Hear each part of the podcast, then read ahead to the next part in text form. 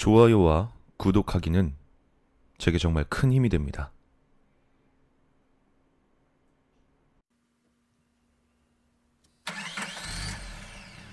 내가 아직 초등학교 저학년이었으니 아마 2000년쯤의 이야기라고 생각된다.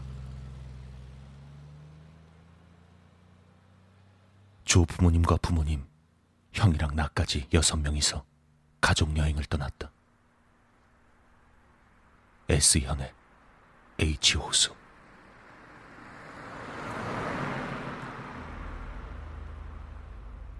우린 호숫가에 있는 낡은 호텔에 묵게 되었다.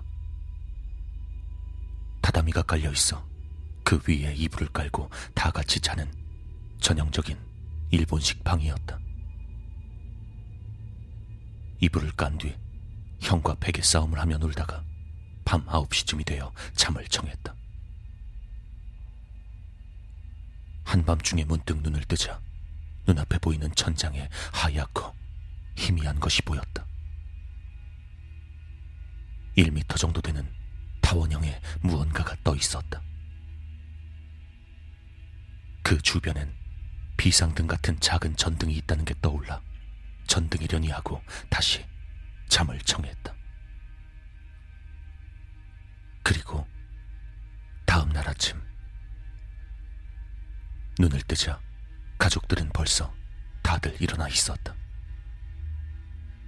하지만 어쩐지 다들 분위기가 축 처진 느낌이었다. 다들 왜 그래요? 아침부터 무슨 일이 있냐고 묻자? 아버지께서 영 기분 나쁜 얼굴로 대답했다. 그게 말이다. 한밤중에 눈을 뜨니까 네 위쪽에서 웬 사람이 떠다니더라. 어머닌 같은 위치에서 목을 맨 사람의 그림자를 봤다고 했다. 할아버지와 할머니 그리고 형은 딱히 뭘 본 것은 아니었지만 계속 답답해서 잠이 깨는 바람에 피곤함을 호소하고 있었다. 가족 모두가 얼굴이 시퍼래져서는 침묵을 지킬 뿐 방 안에는 무거운 공기만이 흘렀다. 내가 잠을 자던 주변 천장엔 비상등과 두꺼운 대들보가 있었다. 대들보를 자세히 보니 끈을 맨 것 같은 닳고 깎인 흔적이 보였다. 이상한 마음에 방을 어둡게 하고 비상등을 켜보았지만 그저 천장 부근이 어슴풀에 밝아질 뿐이었다.